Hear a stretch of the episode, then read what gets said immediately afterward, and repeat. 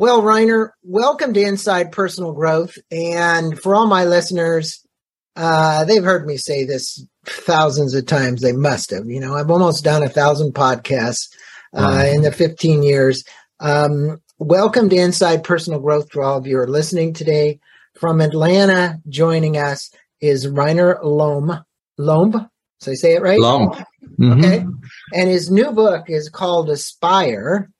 And the subtitle is Seven Essential Emotions for Leading Positive Change No Matter Where You Are.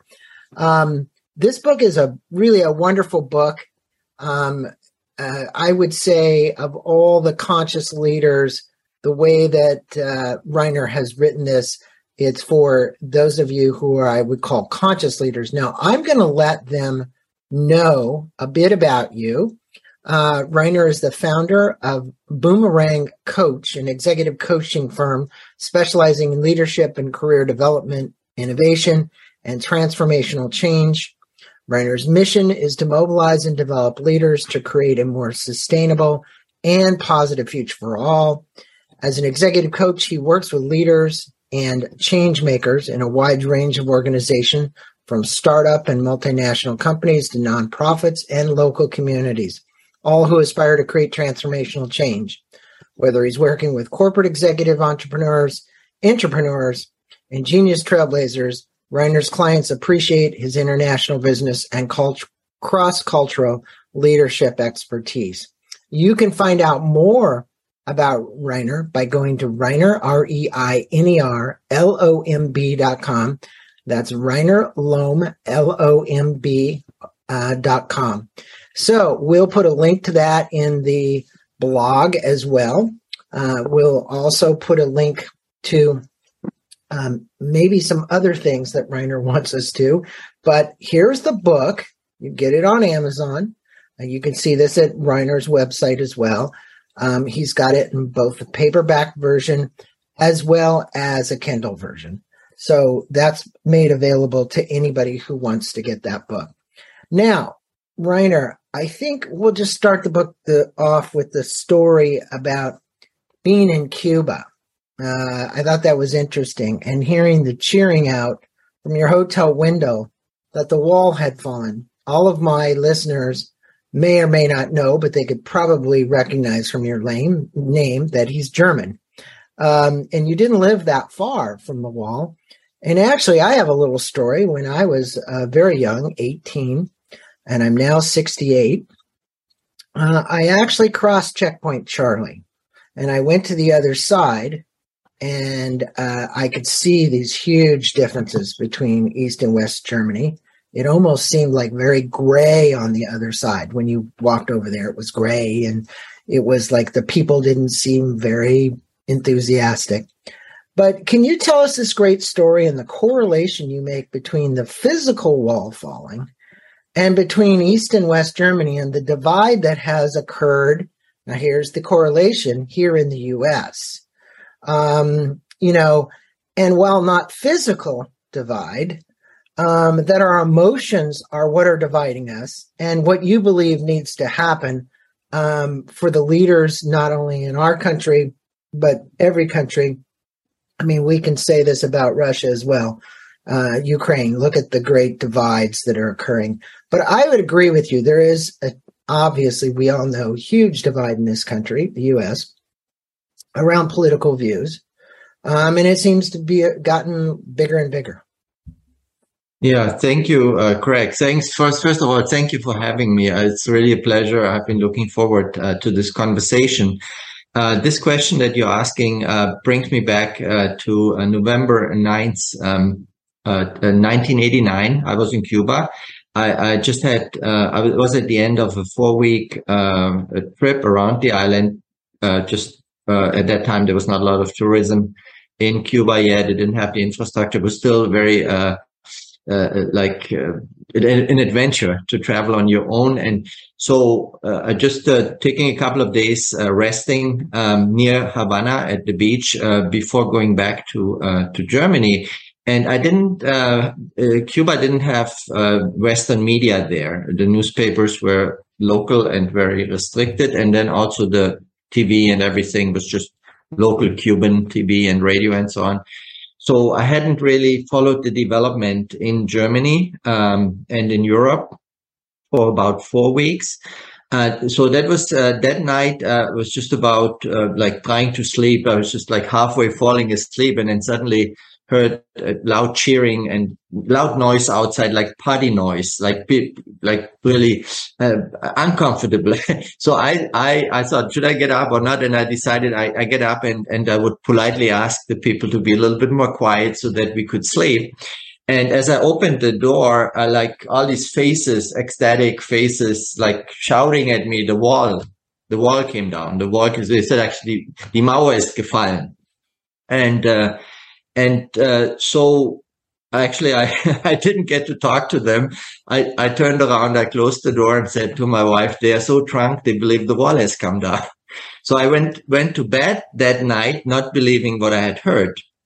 Uh, because I grew up, um, only with the wall. I grew up with the Iron Curtain. Um, I was drafted into the Air Force, uh, being stationed near the Iron Curtain to the Czech Republic, uh, where my mother comes from originally and we had relatives on the other side in East Germany and in the Czech Republic as well. And and so I just had grown up with this wall and with the Iron Curtain that uh, took it for granted and say this is never going to change in my lifetime. I really believe that. So that that's how big the surprise was. It took me really uh, a little bit more the next couple of days to digest that. And then obviously when I came back to Germany, then I realized how real it was. Uh, but it, it, took me a while really to believe it. Now, so I grew up in, in, in a divided country. I grew up in, on the western side of Germany, very close to the border to East Germany. Uh, we would very often hike along the, the, the, the, uh, the fences, um, and, and, and the barriers and there were the watchtowers. People very often, uh, when they tried to flee from the east to the west were killed or hurt or put in jail. We saw that sometimes on, on West German TV, uh, you know, bloody faces or dead people and things like that. So it was a real, it was a real thing we were growing up with. And, and so that's why that, that was so unbelievable that this would ever change, understanding the political circumstances, the power well, of the Soviet Union. It's kind of hard to believe the oppression, you know, the oppression of the people uh, and then, you know, obviously the desire, I think they get so brainwashed after a while that they believe that's all there is. Um, but the reality is it was good to see it fall. And I think that same thing holds true when we're talking about the politics that divide a country and its people because it's a consciousness, right? It's a consciousness that pervades. Here you are in Cuba saying, I never thought this would fall. I thought it would be there the all my life. Yet you saw a shift in consciousness enough that governments and people came together and saw that that particular belief did not serve Germany.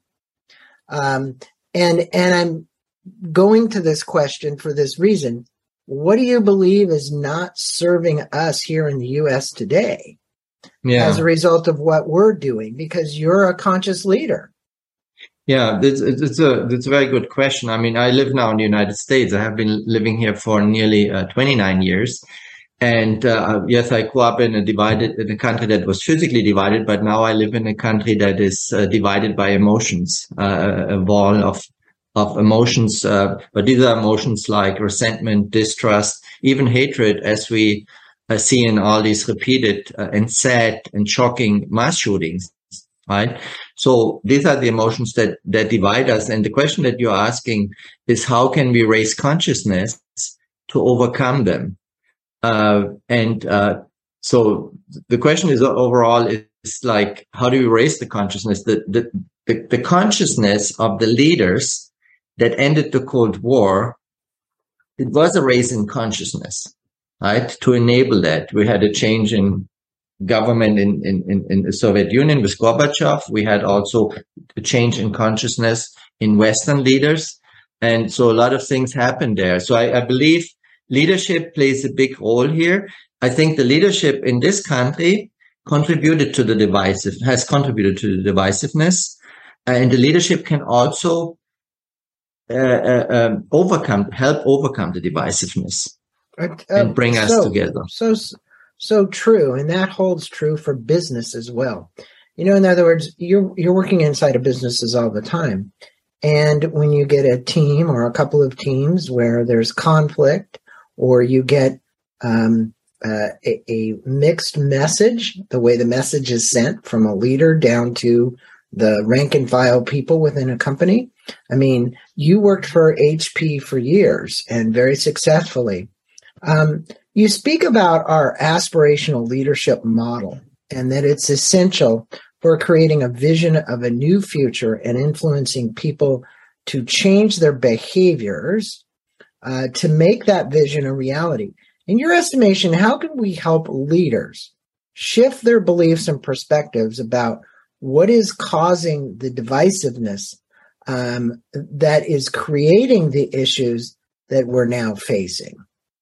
Yeah, the, the, the, the, this is a good question. This is really the core of the question in, in terms of leadership. I believe that if we change leadership, if we leave, change consciousness, we can overcome the divisiveness the the one uh, very effective way in overcoming it. And i see that in in the society in communities. I have been also an activist on climate. I have been an activist in germany uh, uh anti-nazi uh, activist when i was uh, young in young, my younger years uh, in my hometown. And i have been in colorado climate activist for many many years. So i've seen it in communities but also in corporations how to overcome divisiveness. And one approach that I find very effective, if we go high enough in terms of uh, uh, in terms of human needs, if we go to our highest aspirations, we can find common ground. So give you an example. Like if we create the awareness and consciousness that we have only one planet and that we all need that planet to be healthy in a way, in a certain way, so that future generations can still exist, which means our children and grandchildren and great grandchildren and so on. Now, if you have a conversation between two leaders and you get them to this conversation, you will have an effect because everybody cares about that unless there's some other mental health issue, right? Or some other evil intent. But if there's somebody, regular person, the majority, vast majority of people will listen to that if it happens in the right context and the right uh, you know respect in a respectful conversation. Let's talk about these higher aspirations. And i see that when i facilitate innovation uh, workshops or vision workshops in companies if there's a divisive leadership team if i go if i bring them high enough in terms of their aspirations the impact they want to have on the world with their company there's common ground. They can find common ground it's very important what you're saying, and and I, I think this. You you said you were an environmental movement and activist in Colorado, and you know I, I think what we're seeing, um, and it's just my perspective, is you know if you the, the Native American Indians who first founded this country, um, you know, they believe in Mother Earth. They believe that Earth now is the way that we've taken from it, and many of us do. Um, she has had enough. Um, the, this climate change, which is affecting uh, global warming, which is affecting the fires, which is we're seeing flooding. Um, we're seeing all these elements associated with the fallout of how we actually have treated this earth overall. And I think as leaders, you know, when the summit came together in Paris and then Trump said no, and then Biden came back in again. And, you know, we're talking about one issue here, but it's important to get the uh, collective consciousness of a group of people together to actually make this monumental transition. Now, social biologists, um, who I recently had here, one called On the Verge, um, she basically said to me, you know, we collect all this data. We can predict when it's going to rain, where it's going to rain, how much it's going to rain. We have all this data that we pull together we can predict uh, the heat waves. We can predict a lot of this thing pretty accurately. The challenge is, as a species, as we've watched over thousands of years, we wait until it's almost catastrophic to take action. You know, I'm going to go down to the action part. How is it that we have to wait so long? And this brings me to your seven essential leadership behaviors and emotions. Because the first one you discuss is empathy. And I believe that empathy and compassion are the only thing, two things that will save our world. Okay. Collectively. Um, you call it the gate to caring. And you mention in a culture where empathy is shown, there is a genuine interest in caring for the well being of others. Key point. How do you help organizations and the people in those organizations to become more empathetic and caring, not only all, uh, for all the stakeholders? We're talking about all mm-hmm. the stakeholders. Mm-hmm. You know, and a, a, good example of this, and I'll just, and then I want you to answer this question is I happen to do coaching with people as well. And I'm in the boardroom and the CEO comes in and I've never seen him, you know, he's in his 60s and he was crying. And he was crying because an employee who he trusted, he found out was not doing the right things by the customers, meaning mm-hmm. he was raising the prices and trying to jack up his sales and do whatever. And he so I didn't hire people or trust in people to do this. And I'd never seen a CEO get so upset over an action that someone in his company had taken that had upset him enough that you know he at the moment he was actually ready to fire this guy. Mm-hmm. um, but but my point is that's the kind of thing we're talking about here right? Mm-hmm. that is it. Yeah. And so how do you help organizations become this empathetic understanding of the clients understanding of the vendors understanding of the organization understanding the fellow employees? What is would be the great elixir yeah, no, this is this is at the core of uh, our relationships, no? That the fabric of our life, no matter where we are, in families, in communities, in in, in companies, in whole society. And uh, so I grew up a little bit, and this relates to what I say, I suggest as a as an approach and as a solution. I grew up in a on a farm, in a small village, in a family business, and so everybody was treated like family and friends, kind of it doesn't matter if clients or employees or anybody that was helping and so on. That's, that's what I grew up with. That's what I took to the corporate world. So that kind of attitude that everybody is a human being who deserves respect, who deserves help, empathy, care, compassion. And uh, one of the things that I observed, I managed large global teams uh, for, for many, many years at, at HP and the HP software business. And I, very often I ran into these conflicts between people that didn't know each other. They worked in different countries. They were part of my team, but they hadn't gotten to know each other yet as a human being is to bring them together from time to time in a location and, and design experiences where they can get to know each other, not just as work colleagues, not as in their role as a sales manager or as a marketing manager or whatever, but in, in their, as a human being so if they, if they probably in that time, like so sometimes we would cook together. Okay. So it was an experience to create together, people cooking side by side the whole day and then eating a meal at the end of a day. During that time, the conversations that occurred, getting to know each other, they found out, oh, I have similar issues. I have children. I worry about them growing up. You know, I have parents, aging parents that need care.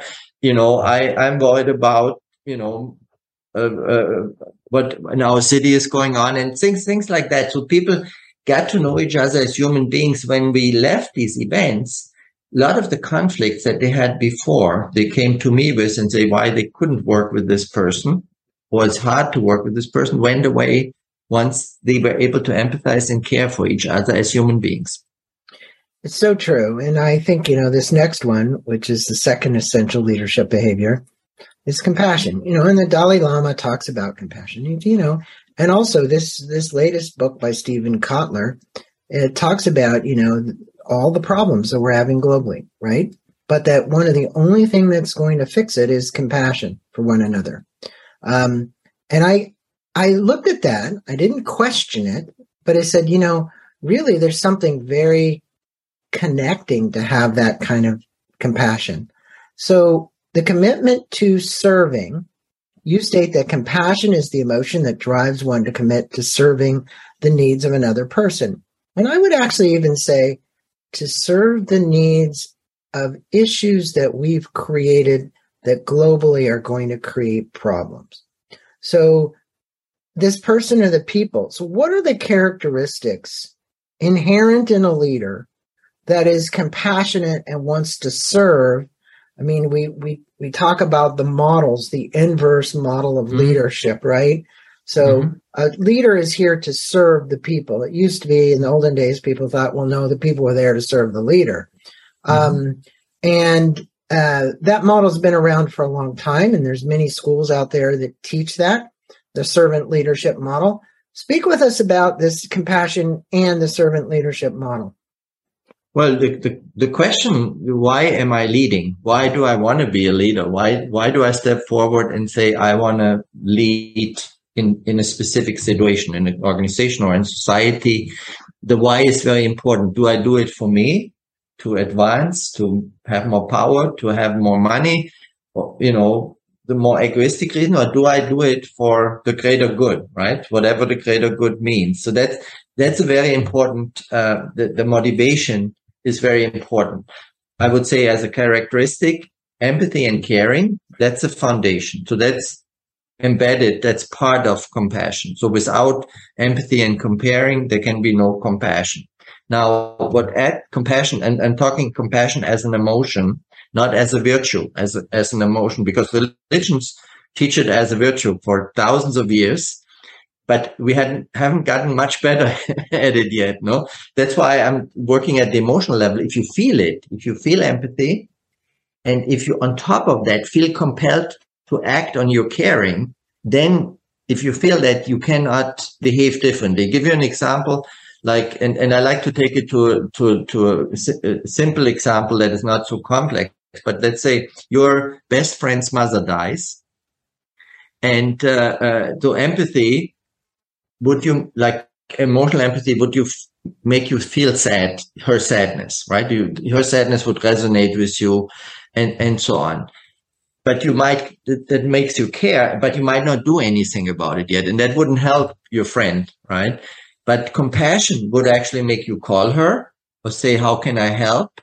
You it might you might drive over there and and and ring the door and and take her in your arms and comfort her you might stay overnight to be just there to make sure she is safe. You might cook her a meal maybe for multiple days even. So that's really where you move from caring to compassion. And so that's the important characteristic is first of all that that it is outward. You do you lead with the goal to have others in mind, the well-being of others in mind. It, can include yourself. It doesn't mean you have to sacrifice yourself and not do well and only the others. So it includes yourself, but also you want others to be uh, doing well and you actually act on it. Well, it, it's important. The, um, the action of acting, if I can say that, upon your caring is actually the compassion. In other words, doing something about it.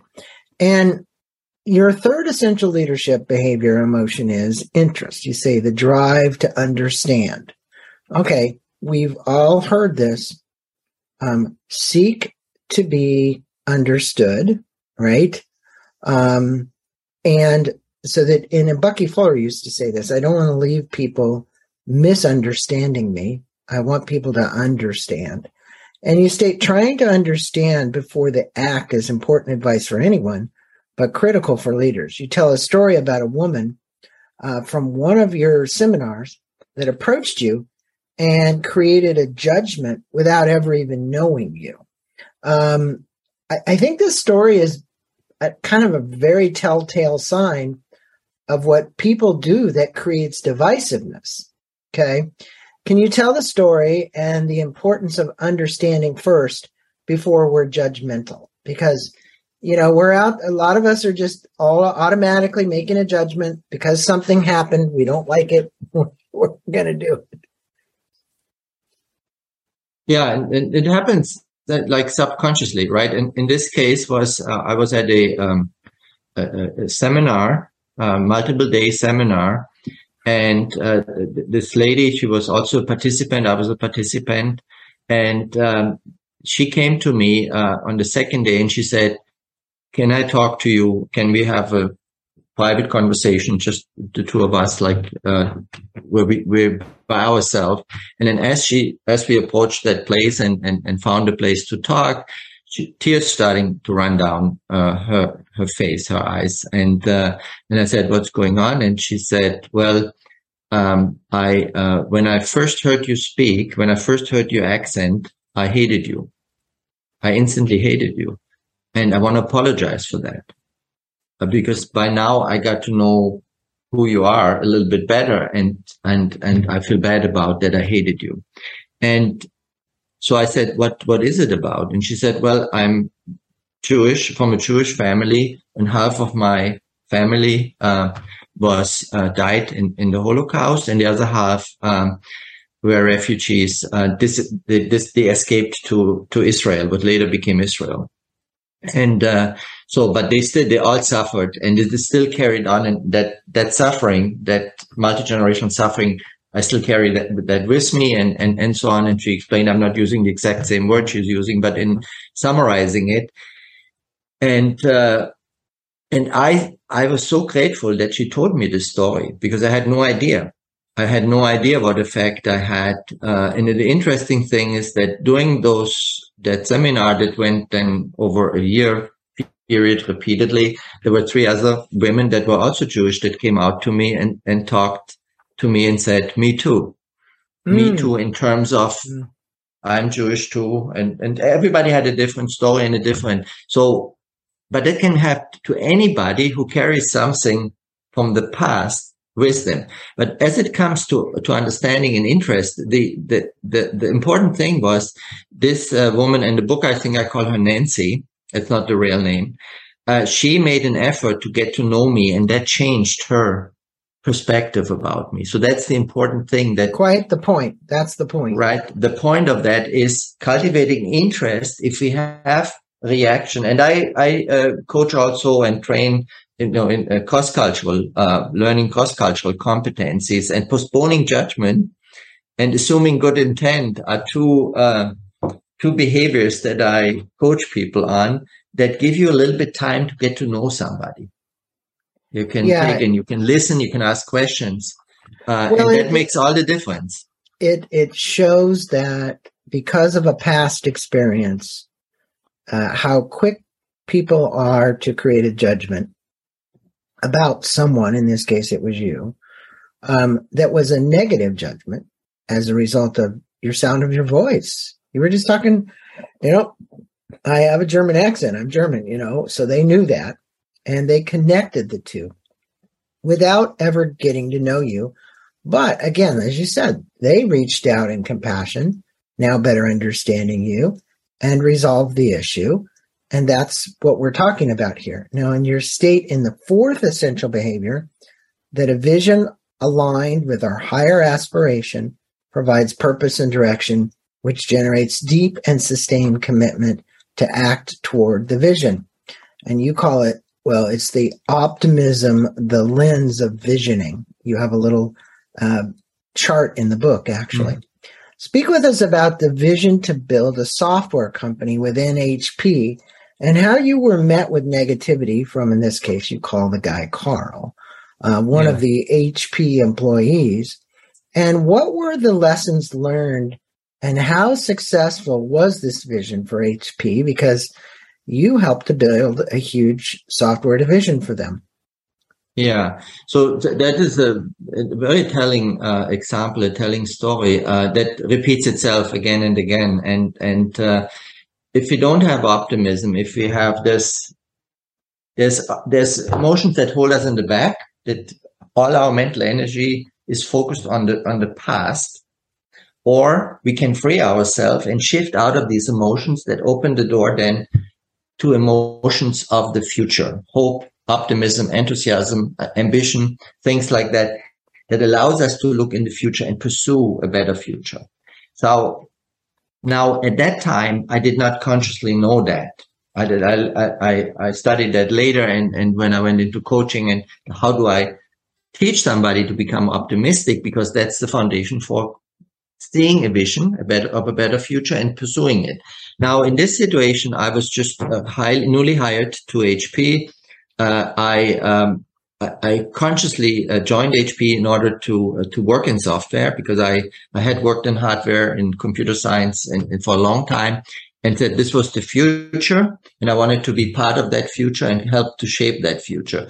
So I was assigned to a task force. HP was a hardware company, didn't have software businesses, and uh, uh, there was to a small task force to help develop a strategy and a business plan for starting a software business, and that was out of Germany.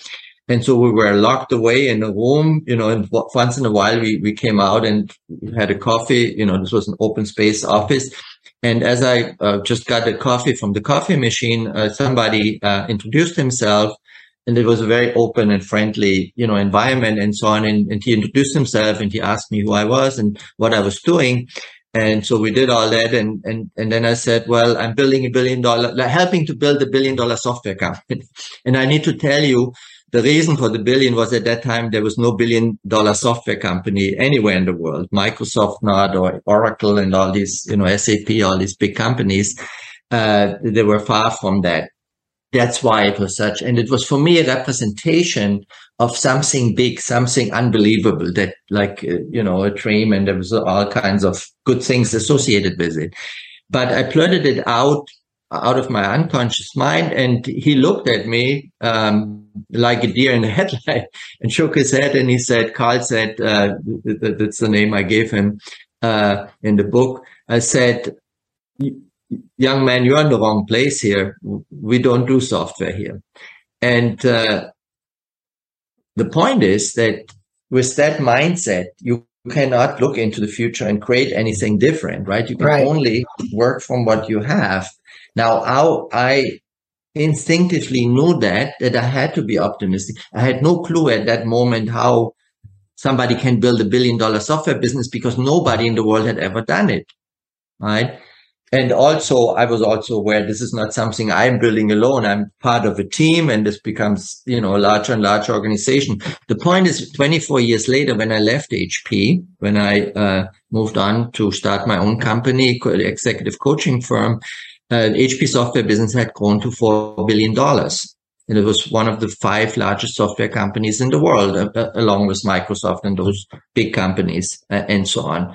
So it was possible, but I did not know at that time how, how is this going to happen? We had to figure that out. But the optimism that allows you to think big, to dream big and to see a vision, to create a vision is, is the foundation for creating positive change. Well, they used to say, you know, that um, of of all the people, Steve Jobs was um, radically curious, radically curious. Um, and so, what's the difference between being curious and radically curious? It was almost like it was embedded in every fabric. And as you said, you know, when you want to find a solution to something, building a billion dollar organization, having optimism, having a vision, you have to hold that in your mind's eye. You don't know how you're going to get there. Steve Jobs didn't know how he was going to get there. He didn't know that it, at the time Apple would be the company that it is today or whatever. But you holding that and then saying that to somebody, and then somebody's telling you this is not the place to do it, is really the point, right? It's like, can't we have this optimism for a vision of the future, no matter how long it takes. It's the same thing with climate change. Can we have the optimism for clean water, clean air, uh, great places for people to live, an environment which is thriving, and a reduction in all the devastation from the things that are occurring because of CO2 emissions? And I say we can, and it's not too late. And I think we still need to work on that. And with that, you mentioned that mobilizing is the fifth of the seventh essential behavior leadership competencies, and it builds on previous four behaviors. You state that the inspiration is the energy for mobilizing, and that a leader plays an essential role in energizing his or her people. What are the three characteristics of inspiration, and how can leaders inspire their people? Because if there's one thing that leaders are always looking to do It's how do I inspire these people toward this great vision and to keep holding that vision and to be engaged in it no matter how many obstacles they hit along the way? Yeah, uh, th- this is a this is a very important question, and I have to say again back to the vision itself on, and, and optimism. There is no alternative to not being optimistic. We have to believe that we can overcome those big challenges that threaten our future. There's no alternative to it other than having not a future. Right. Right. So that's important to say. So, so can we, can we choose not to be optimistic? No, we cannot.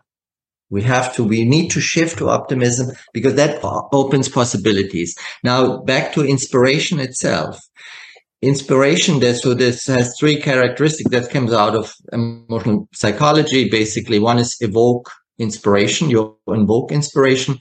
And the way you do it is by uh, linking what, what to speaking to people's highest aspirations. Okay? So we talk about higher needs that are bigger than themselves that go beyond their ego right? Something that they they cannot not do like the work that I'm doing, I cannot not do. I have to do. There's no right. choice. Right, right. I, I know that right? one. Yeah. Right. So just is so. Like for the East Germans, when they uh, created a peaceful revolution, it was freedom and democracy. They could not not do that. They could maybe postpone it. Yes, but they, they had to have that. Okay. That spoke to their highest aspiration.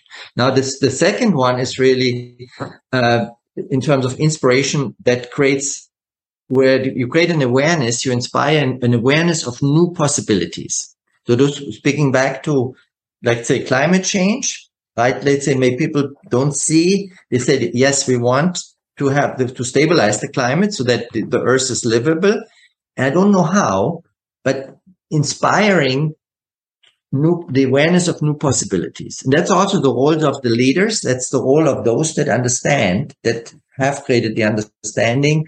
And it's a creative process, right? Yes. So the creative people that in any field of creativity in painting and in, in, in, writing and mo- making movies, whatever, or, or, or inventing new things, they have to have that. They creating, they have the awareness of sudden awareness of new possibilities. That's the second uh, type of inspiration or characteristics. And the third one that's more focused on how do you uh, uh, uh pursue, how do you uh, put something in reality, which is called approach motivation. So you inspire somebody to make something happen that you believe in, that your vision becomes a reality. And that's so these are the three characteristics. Well, again, you know, you have these seven essential. Now, for all of our listeners, we're not going to get to all seven in the time frame. I'll just tell them that up front. But what they can do is they can go out and get a copy of the book, Aspire, uh, from Reiner Lomb. But we're going to sum up this interview with this, Reiner. You know, the book is filled with great stories. At the end, it's takeaways and contemplation, you know, and um, the summaries of each chapter and then the pauses, the way you give people opportunity to pause to think about a question. I love how you did that. And for all the listeners, the the summaries and the pauses are really really important to get at the back of each chapter here. Now, if there were three takeaways from Aspire that you would want to leave the listeners with, um, what would they be and why? In other words, hmm. three main points from your book. Yeah. Yeah, that's a good question. I, I think any of your listeners uh, can create and lead positive change. Anyone, no matter where you are. Okay, so that's one. That's one lesson. The second is in order to create a positive change, you need to influence or change behavior, starting with your own behavior. Okay, so very important changing your own behavior, adjusting your own behavior, you can influence the behavior of others and you can increase the circle of influence con- continuously. Okay. So, so you can scale your impact that way, but you can always change one person. You can start always with one person. That's the second one. So change in behavior, uh, in order to create positive change, starting with your own one. And the third one is really changing behavior requires a shift in emotions and shift and, and shifting emotions requires an awareness of the emotional state that you are in. Is that helpful for what I tried the behavior I want to show right now in that specific leadership situation or not? And if not, what is the emotion I need to shift to? And that is learnable. You can learn to create that awareness. Is this emotion useful or not? Which one is useful? Like the ones you just, like, for example, you lead a team saying, do I need to, the, the team is not motivated. They're not performing well. Do I need to inspire them more? Right? Maybe I'm doing something that is not inspiring. So the third one is really that in order to create a shift, like a change in behavior, you need you you you need to shift your emotions. You need to learn to shift your emotions, and that is learnable. And the, uh, Aspire, the book Aspire, shows you how. It does, and I would say one of the things that we get caught up in, and I'll leave the listeners with this. Um, you know, we are emotional beings. He's talking about emotions here, the emotion of caring and compassion, and you know, inspiring all of these, but in with inside ourselves when something triggers frequently the emotion take holds will take hold and we'll say something we wish we hadn't said to someone or something and i've always found and i've heard this from many authors before that if you pause and take a breath prior to your response that your response is going to be a lot better received than it would be if you literally just got emotional about it. Because it's that emotion of anger.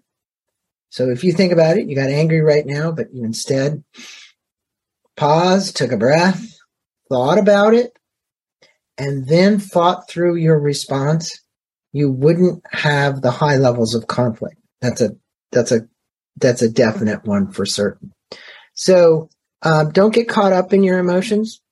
Um, he, what Reinhard is teaching here is a way for people to shift those emotions uh, and turn it into uh, compassionate. Um, it always reminds me of if you've ever watched the training videos from um, Herb Kelleher at Southwest Airlines. He always used to talk about love.